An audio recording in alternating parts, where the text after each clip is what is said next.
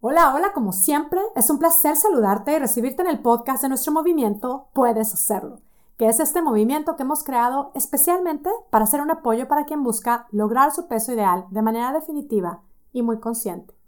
Mi nombre es Mónica Sosa, yo soy tu coach y este es el podcast número 142 titulado Nombra lo que sientes y quédate contigo.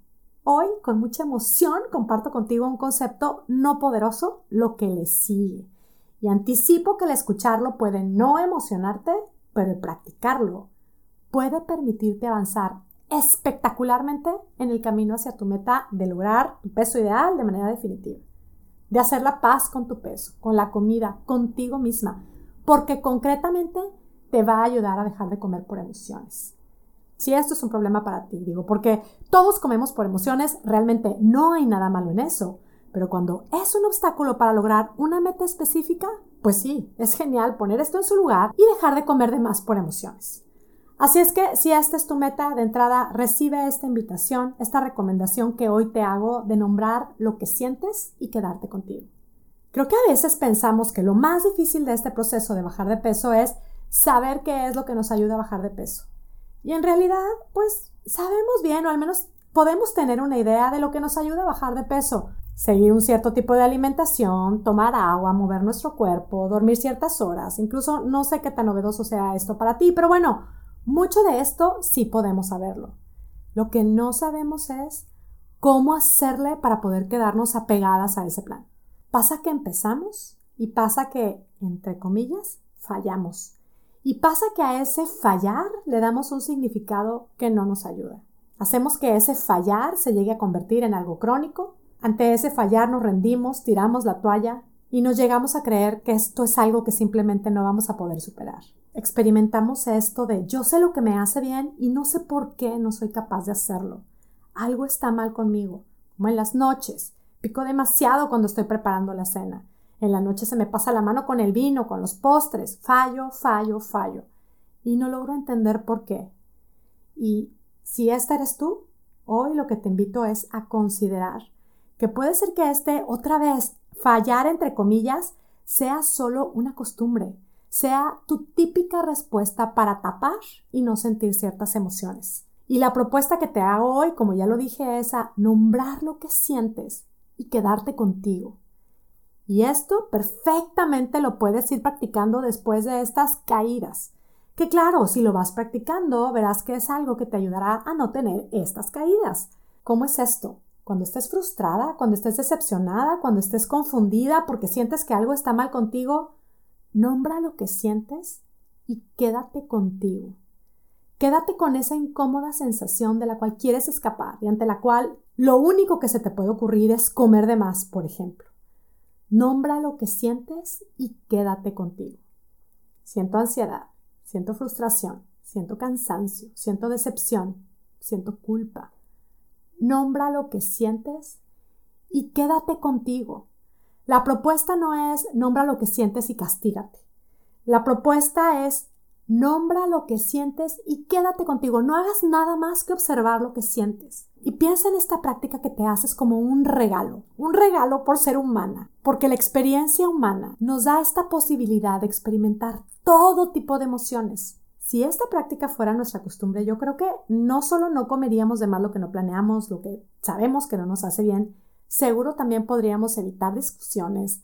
Se me ocurre que también hasta dejaríamos de comprar lo que no necesitamos. Seguro tomaríamos acciones más enfocadas en lo que realmente nos hace bien.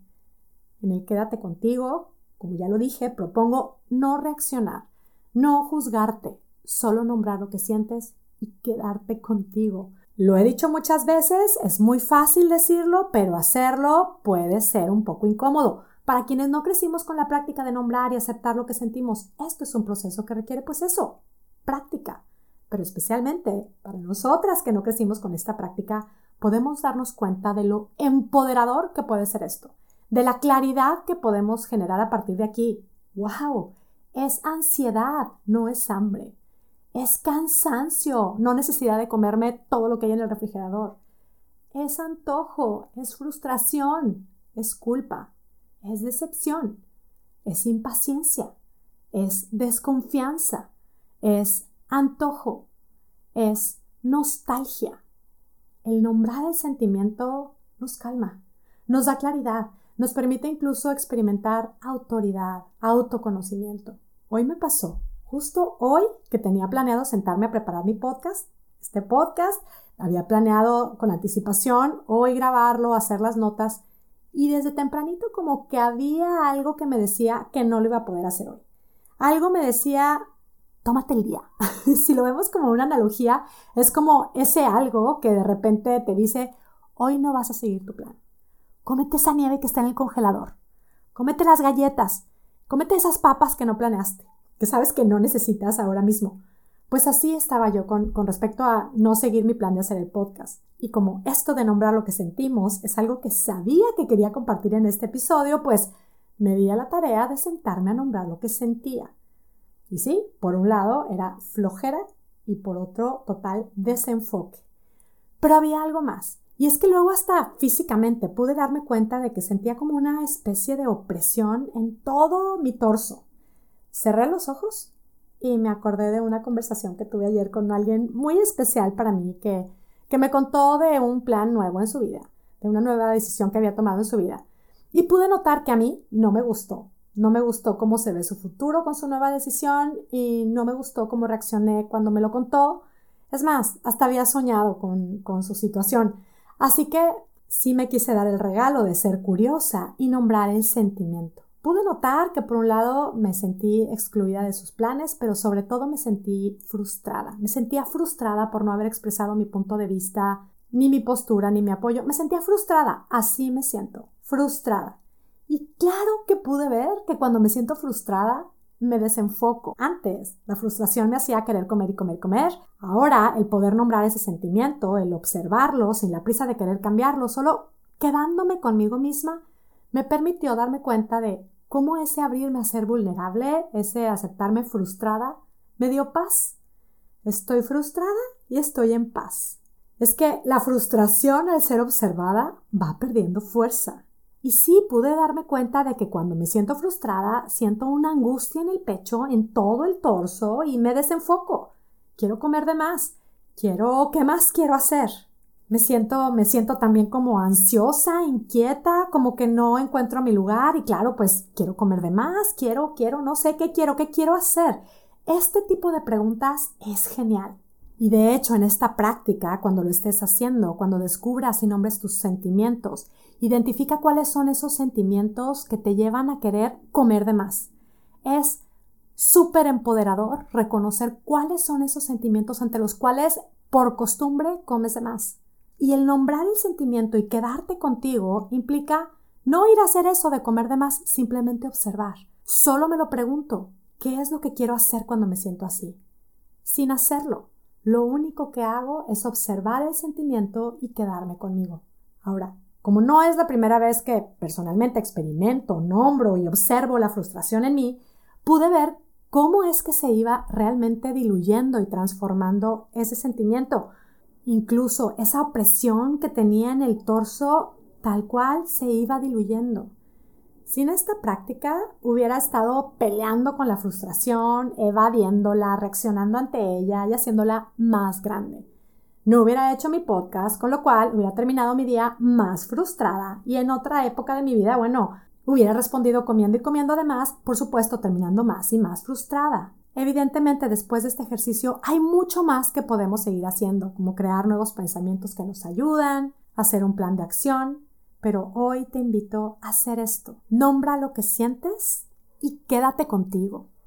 Y algo muy importante que quiero decir es que si al nombrar tu sentimiento puedes identificar depresión, demasiada tristeza, ansiedad, y notas que es un sentimiento que está ahí, que no se mueve, que te paraliza, que no te da claridad, que no te permite funcionar en tu día a día, busca ayuda médica, busca a tu doctor, a un psicólogo, a un psiquiatra, a un terapeuta, busca ayuda, puedes estar mejor, te lo mereces, puedes hacerlo.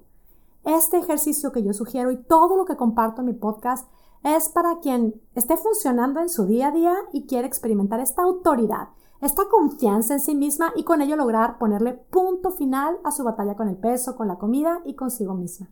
Si esta eres tú, yo te quiero decir, tú puedes hacerlo. En mi podcast comparto muchísimas estrategias para poder enfocarnos y lograr lo que nos proponemos. Hoy te comparto en particular esta, de nombrar tu sentimiento y quedarte contigo. El quedarte contigo es, digamos, el ejercicio de confiar en ti. Es una práctica que, como ya lo dije, no es poderosa lo que le sigue. Sobre todo si lo practicas con acompañamiento, con la guía y con el coaching, que es así como lo hacemos dentro de mi programa de coaching, puedes hacerlo espectacular. Yo sé que las participantes de mi programa que hoy mismo me están escuchando estarán asentando la cabeza al escuchar esto porque los resultados que se logran aplicando todos estos conceptos van mucho más allá de un número en la báscula. Es un proceso de transformación espectacular del cual me honra ser testigo y el cual por supuesto te invito a experimentar. Si tú te sientes llamada a lograr esta meta del peso ideal de manera definitiva y quieres hacerlo de una manera diferente, accesa ahora mismo a monicasosa.com diagonal puedes hacerlo. Yo estaré encantada de acompañarte en tu camino. Y así encantada también, me despido ya como siempre, muy agradecida contigo que me escuchas.